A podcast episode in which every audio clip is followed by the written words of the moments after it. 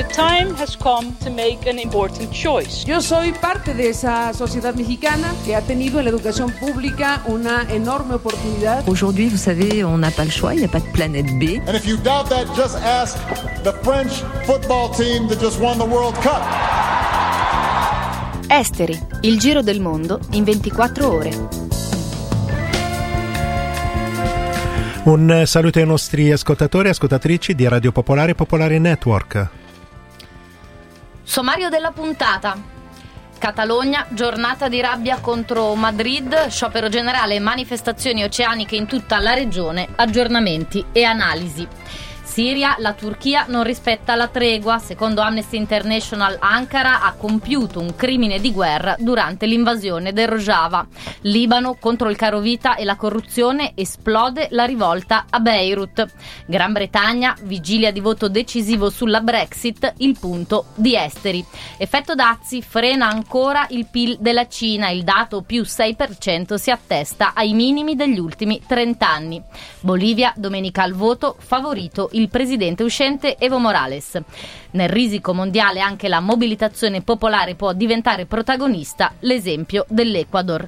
Sulla app di Radio Popolare potete ascoltare Esteri e scaricare il podcast.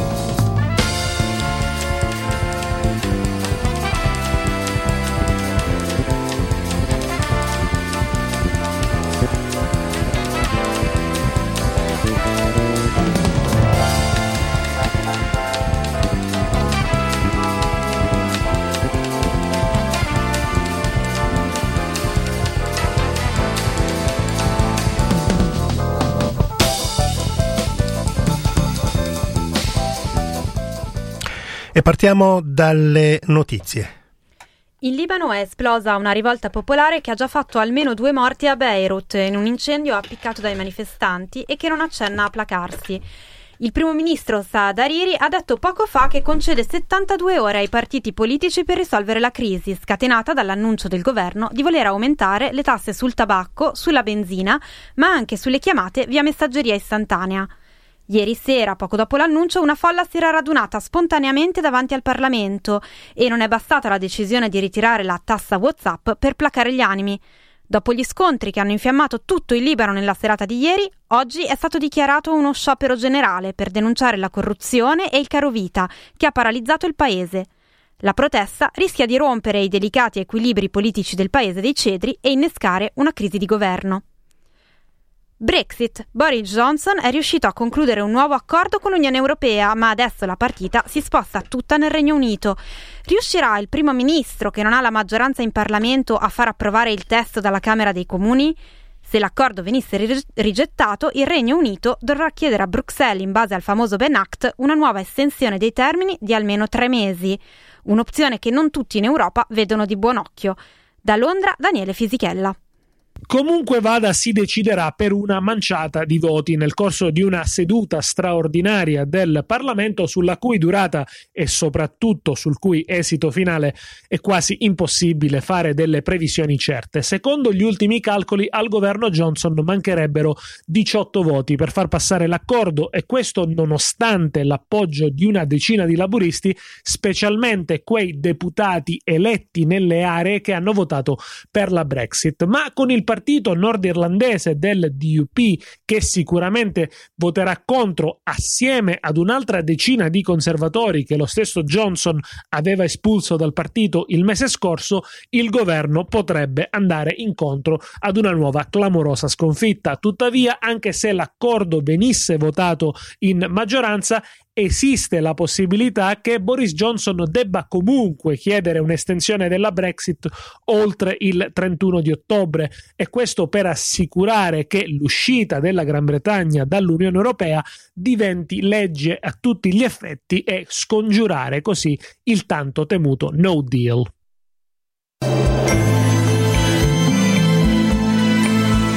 Esteri, il giro del mondo in 24 ore. Radio Popolare, Popolare Network.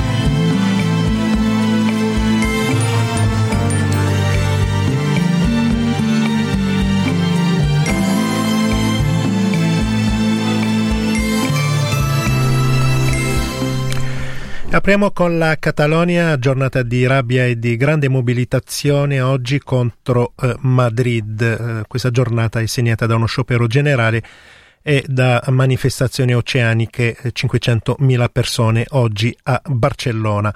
Vediamo questo speciale con aggiornamenti e analisi, iniziamolo con il servizio di eh, Luisa Nanipieri. Uno sciopero generale, cinque marce della libertà che da tutta la Catalogna convergono su Barcellona. Quella di oggi è una giornata di protesta intensa per i catalani. Victor Serri, fotoreporter per il giornale La Directa, ci racconta che aria si respira e che cosa ha visto nelle strade della città. Quello che ho sentito è stata diciamo, una prima mattina eh, in cui essenzialmente ci sono stati i classici tagli delle vie principali di Barcellona, fatta dai vari comitati eh, dello sciopero, che è una pratica abbastanza abituale qui. Poi eh, c'è stato diciamo, il picchietto centrale che univa tutte le varie colonne dei quartieri che si univano e hanno cercato di fare un'azione entrando nel porto. Poi la giornata si sta svolgendo in maniera abbastanza tranquilla e festiva con moltissime persone. Qui dove sono io, che è Giardinezza da Grazia, sarà una, tra un'ora e mezza la grande manifestazione dello sciopero generale ed è già piena di gente. Io senza dubbio dico decine di migliaia di persone, probabilmente potremmo anche vedere centinaia di migliaia di persone. La città è piena, è stellata, quindi venire indipendentista da tutte le parti e una, un ambiente festivo di critica soprattutto a quello che è successo per parte della sentenza di lunedì scorso. Quindi un'atmosfera diversa da quella degli ultimi giorni in cui si è parlato di barricate, lanci di molotov e insomma di una radicalizzazione del movimento. A proposito di radicalizzazione, tu che sei spesso sul campo, cosa pensi che stia succedendo? Succede che è un, diciamo, un, un processo di elaborazione, non dico del lutto, però di una frustrazione molto grande che è quella la decisione di condannare i leader indipendentisti e di fatto uh, colpire con una semplice punizione esemplare il movimento indipendentista. Uh, il primo giorno c'è stata una grandissima azione all'aeroporto di Barcellona che era chiaramente non violenta e ci sono stati scontri, però qui c'è stata una repressione a polizia importante. E ora c'è un'altra mobilitazione festiva, non è una radicalizzazione del movimento, ci sono dei momenti in cui ci si rende conto che uh, il movimento non violento può avere delle limitazioni e ci sono anche diciamo, delle dal mio punto di vista, frustrazioni fisiologiche che devono essere anche in parte cerca di sfogare in qualche modo. E per quanto riguarda i nuovi attori di cui si parla molto e che vengono ad affiancare se non sostituire i movimenti politici indipendentisti, cosa si può dire? In realtà quello che c'è sempre stato è stata una grossa mobilitazione popolare che spingeva la classe politica a dover prendere delle posizioni. Quello che ora succede è che nascono dei nuovi attori a livello di mobilizzazione. Prima c'era probabilmente Omnium Cultural e l'Assemblea Nazionale Catalana, però i due presidenti ora sono in prigione e sono, sono stati condannati a nove anni. Ora compare questo nuovo attore di Tsunami Democratico, che non si sa ben bene chi è, è un account uh, Telegram con un'applicazione, uh, non si sa bene chi c'è dietro, però è abbastanza evidente dal mio punto di vista che resta una importante mobilizzazione e volontà uh, popolare di base che spinge le classi dominanti istituzionali a prendere delle posizioni a riguardo. Non è che prima erano i politici che un giorno hanno deciso in maniera unilaterale di fare indipendenza, tutt'altro. La manifestazione di Barcellona è ancora in corso. Poco fa abbiamo sentito una cittadina italiana che vive lì da dieci anni, Cristina Spanò. Allora, ora sto eh, a Giardinetto diciamo, stiamo cercando di circonnavigare la Mati perché non, non riusciamo a entrare, c'è troppa gente, quindi stiamo tipo ai lati, perché non riusciamo più a entrare, quindi non, non ci si riesce a muovere. E c'è di tutto, cioè nel senso ci sono dagli indipendentisti, ovviamente mh, quelli che si notano di più perché hanno la bandiera indipendentista, però c'è, c'è intorno a me, sto con amici che non sono indipendentisti, quindi mh, catalani di qua, e, perché principalmente cioè, era, è più che altro la manifestazione si è indetta per, eh, per il fatto del giudizio, che non, non, siamo d'accordo sul risultato, diciamo, sulla condanna e sono arrivati da tutta, da tutta Catalogna a piedi, hanno camminato da mm, boh, tutta la notte, alcuni sono fermati nel cammino, non so se hanno accampato, non so bene come hanno fatto però il punto di ritrovo era qua a Giardinetto, insomma, quindi c'è un casino della Madonna. Sì, per il momento cioè, stiamo camminando, la gente con, con le birre, festeggiando, c'erano vari gruppi che si sono incontrati tipo, per giocare a pallone per strada, altri facendo picnic. Cioè, da quello che sto vedendo ora non è, non è violenta. Ora non so come si trasformerà perché durante la giornata ci sono manifestazioni abbastanza pacifiste. Eh, gli ultimi giorni la sera peggiorava abbastanza, non so, non so oggi come finirà il tema. Poi è ovvio che la gente è arrabbiata, quindi stanno creando delle situazioni incomode, anche là la polizia non sta gestendo bene alcune cose. E tu in particolare perché sei in piazza? Ma io perché, cioè, ovviamente non sono indipendentista, però io ero d'accordo al referendum, all'autodeterminazione, quindi ovviamente a me la pena mi sembra, mi sembra eccessiva perché da 9 a 13 anni per aver indetto un referendum per quanto possa essere illegale e poi è stato un referendum totalmente pacifico, cioè, mh, lo Stato spagnolo si è comportato in maniera molto violenta e aggressiva in una circostanza che non era necessaria.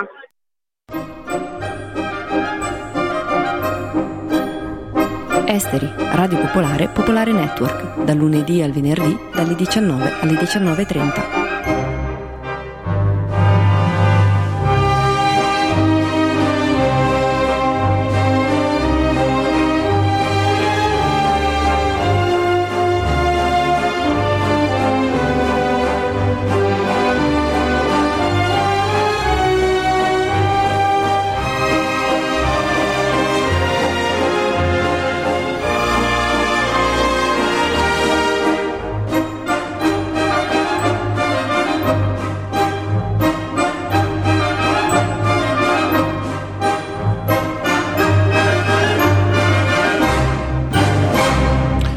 Siria i miliziani curdi dell'EPG hanno iniziato a ritirarsi dalla zona di sicurezza imposta dalla Turchia nel nord-est del paese. Lo ha sostenuto lo stesso presidente turco Erdogan, ha spiegato di aver ricevuto conferme al riguardo dal suo ministro della, dif- della difesa Ulusi Akkar, ma nonostante questo le sue truppe hanno violato o stanno violando la tregua. Da Rojava sentiamo Benedetta Argentieri. Nemmeno 12 ore e la tregua è stata violata. La Turchia ha attaccato ancora la città di Serekani nel nord-est della Siria dove i combattenti delle forze democratiche siriane resistono da 10 giorni.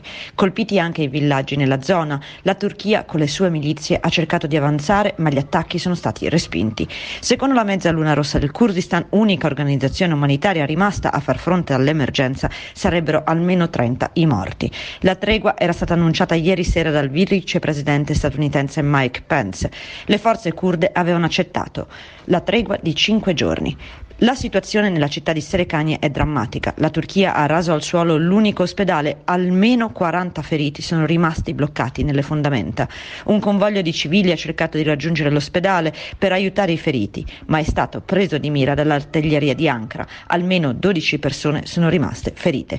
Decine di persone quindi sono ri- proseguite a piedi per cercare di rompere l'assedio, ma sono riusciti ad arrivare solo a Misherfa, a circa 10 chilometri. Continua quindi il conflitto nonostante le dichiarazioni dichiarazioni trionfanti del presidente americano Donald Trump. Intanto, secondo Amnesty International, la Turchia si è macchiata di crimini di guerra prendendo di mira i civili. Anche le Nazioni Unite sono d'accordo. A preoccupare sono soprattutto le milizie jihadiste scatenate dalla Turchia e che hanno preso parte all'offensiva. Sono per lo più gruppi vicini ad Al-Qaeda e allo Stato islamico, già utilizzate da Erdogan nell'offensiva di Afrin nel gennaio del 2018. In rete circolano video di esecuzioni sommarie e di torture. E su eh, questa accusa di crimini di guerra abbiamo sentito Riccardo Nori, portavoce di Amnesty Italia. Si tratta di crimini di guerra compiuti tanto dalle forze turche quanto da uno dei gruppi locali che le appoggiano, in particolare Ahrar al-Sharkiya. Ci sono almeno 218 civili uccisi, tra cui 18 minori, e una serie di attacchi mirati soprattutto quello contro Hevrin Khalaf, l'esponente politica kurda, che è stata vittima il 12 ottobre di una imboscata ed è stata trucidata. Avete conferma dell'uso di armi chimiche che è stato denunciato ieri dalle autorità kurde? No, non siamo in grado di confermarlo ed è anche difficile in queste ore fare una valutazione, dovremmo incrociare tutta una serie di informazioni comprese delle immagini, cosa che al momento non siamo ancora in grado di fare.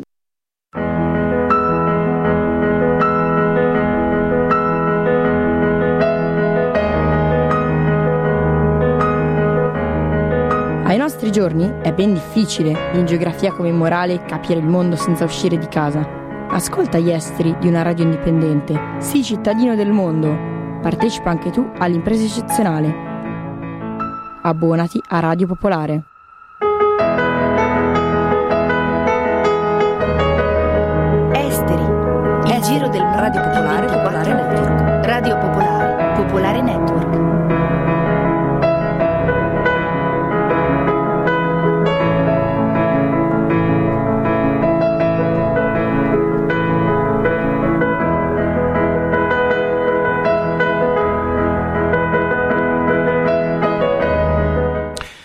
Economia, effetto Dazzi frena ancora il PIL cinese. Sentiamo il servizio da Pechino di, Gabriele, eh, di Gabriele Battaglia. L'economia cinese è cresciuta del 6% nel terzo trimestre del 2019, la crescita più bassa da quando si è cominciato a calcolarla nel marzo del 1992. Il nuovo minimo rappresenta la continuazione di un rallentamento di lungo periodo, aggravato poi dalla guerra commerciale con gli Stati Uniti.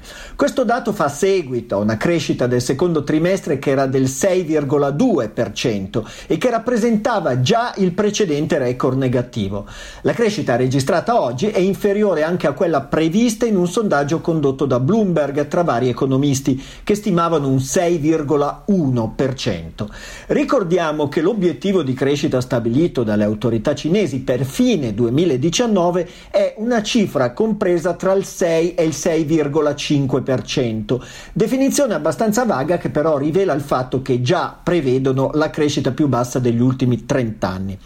Se alcuni analisti dicono che la causa di tutto ciò è la guerra commerciale con gli Stati Uniti, altri propendono invece per ragioni interne. In pratica, per evitare l'eccessivo indebitamento, la Cina ha attuato una stretta del credito che colpisce sia le piccole imprese che hanno eh, bisogno di liquidità per espandersi, sia i consumi.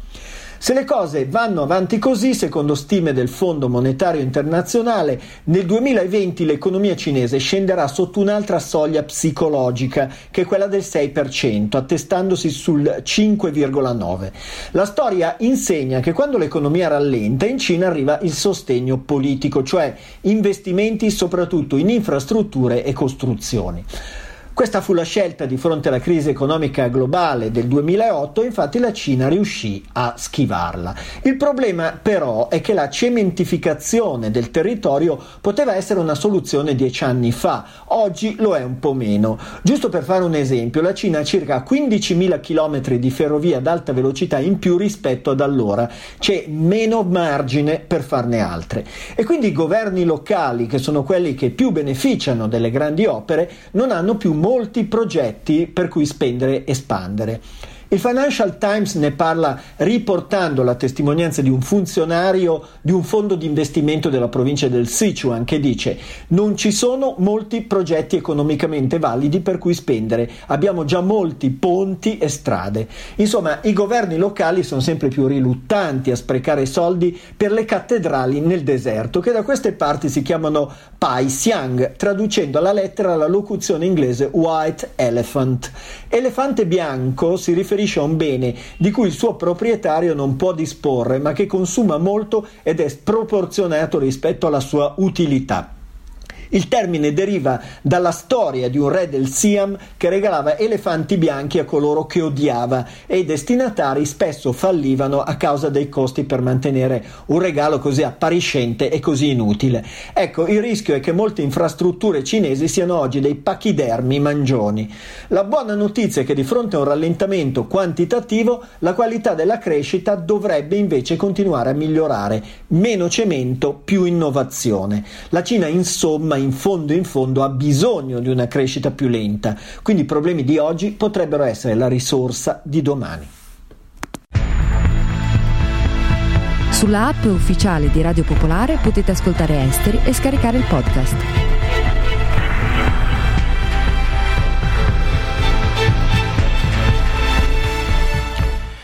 In un clima teso la Bolivia ha chiuso la campagna elettorale per le elezioni presidenziali più difficili e polarizzate degli ultimi 16 anni in programma questa domenica presidente uscente Evo Morales in testa nei sondaggi ha chiesto ai suoi militanti l'unità e il sostegno per rimanere per altri cinque anni alla presidenza e continuare il processo di cambiamento iniziato nel gennaio 2006. Ha aggiunto che il suo sogno è lasciare la Bolivia con la sua gestione come il paese con il più alto sviluppo economico in Sud America. Il principale candidato dell'opposizione, l'ex presidente Carlo Mesa, ha, che, ha chiuso la sua campagna inviando un messaggio a Morales da Santa Cruz, diciamo il candidato illegale, che non abbiamo paura di lui, che il 20 ottobre se ne andrà, scritto Mesa sul Twitter. Sentiamo Federico Larsen di Radionauta della Plata.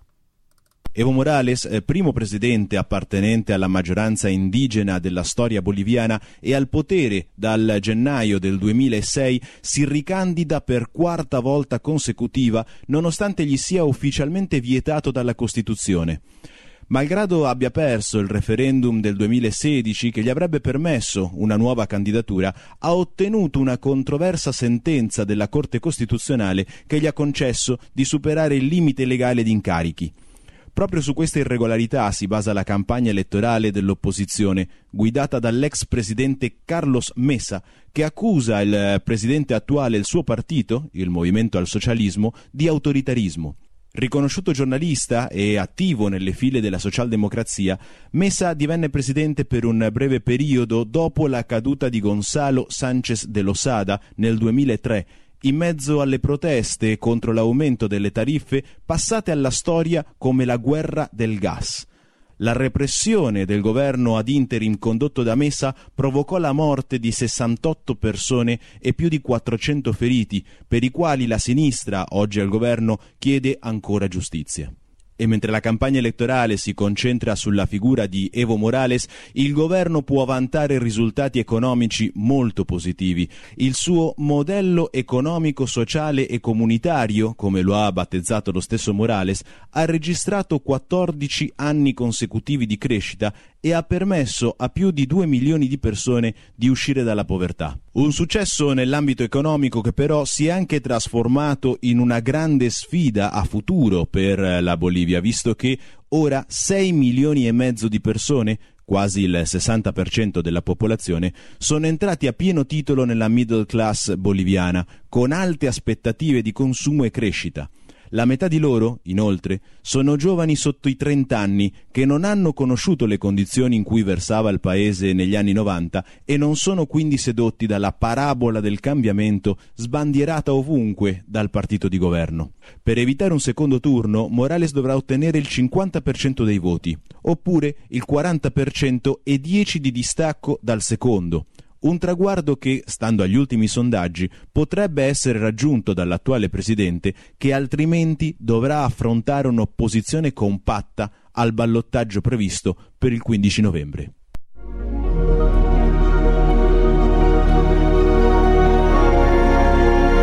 Il podcast di Esteri è sui siti di Radio Popolare e Popolare Network.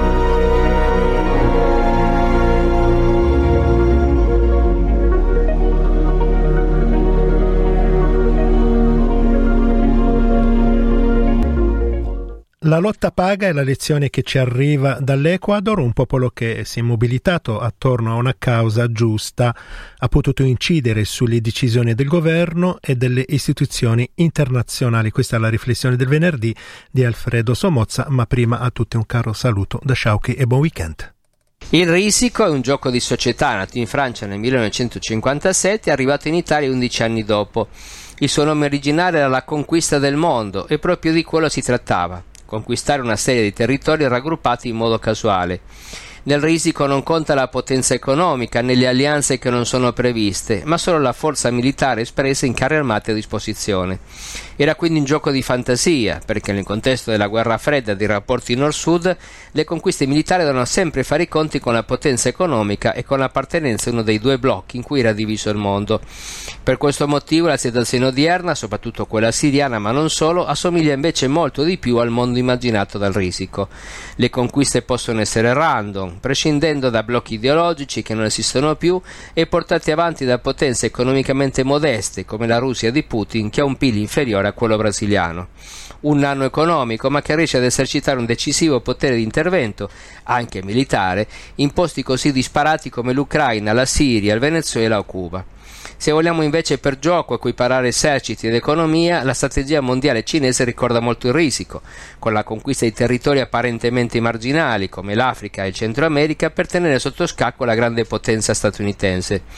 In questo mondo deregolamentato e deideologizzato contano quindi la forza militare o almeno la sua rappresentazione, anche per essere lasciati in pace, come sapientemente è riuscito a ottenere il dittatore della Corea del Nord con gli ordini nucleari. Certamente la politica che ne risente e di conseguenza la democrazia. La conquista del potere, quando riuscita, crea spesso autocrati che si perpetuano anche violando sulle regole. I fenomeni Erdogan-Putin sono due esempi validi, ma anche Trump o Bolsonaro sono sospettati di aver utilizzato carte segnate per vincere nei rispettivi paesi. I cittadini sono invece sempre più lontani dalle stanze di bottoni e vengono rilegati dal potere al ruolo di gregari sui social. In questo contesto, la vittoria dei movimenti indigeni raggruppati nella Confederazione CONAIE dell'Ecuador è un dato controtendenza. Il governo di Lenin Moreno, dopo aver firmato un accordo con il Fondo Monetario Internazionale, tra le altre misure aveva deciso di eliminare le sovvenzioni statali sui carburanti, combustibile che non solo serve al trasporto dei privati, che non hanno problemi economici, ma che muovono i mezzi di trasporto collettivi e i camion che trasportano le merci prodotte dalle comunità rurali. Insomma, una misura che colpisce i ceti più bassi della società, quindi gli indigeni, in un paese che esporta petrolio. La mobilitazione indigena che ha obbligato il governo a traslocare dalla capitale Quito in Guayaquil ha portato all'eliminazione del decreto incriminato e alla ridiscussione dell'accordo con il Fondo monetario. Una vittoria soltanto degli indigeni, che il governo ha festeggiato come positiva e addirittura l'FMI ha chiamato salutare perché anche questa è la cifra dei nostri tempi, raccontare le cose come conviene, falsando la realtà. Ma una cosa è chiara in Ecuador, non soltanto gli stati impegnati in un nuovo risico sono potenti, lo possono diventare anche i cittadini organizzati. Gli indigeni ecuadoregni che hanno piegato governo e fondo monetario non avevano a disposizione carri armati, ma tanta determinazione, una forza che ancora può fare la differenza. Avete ascoltato Esteri un magazine di Radio Popolare.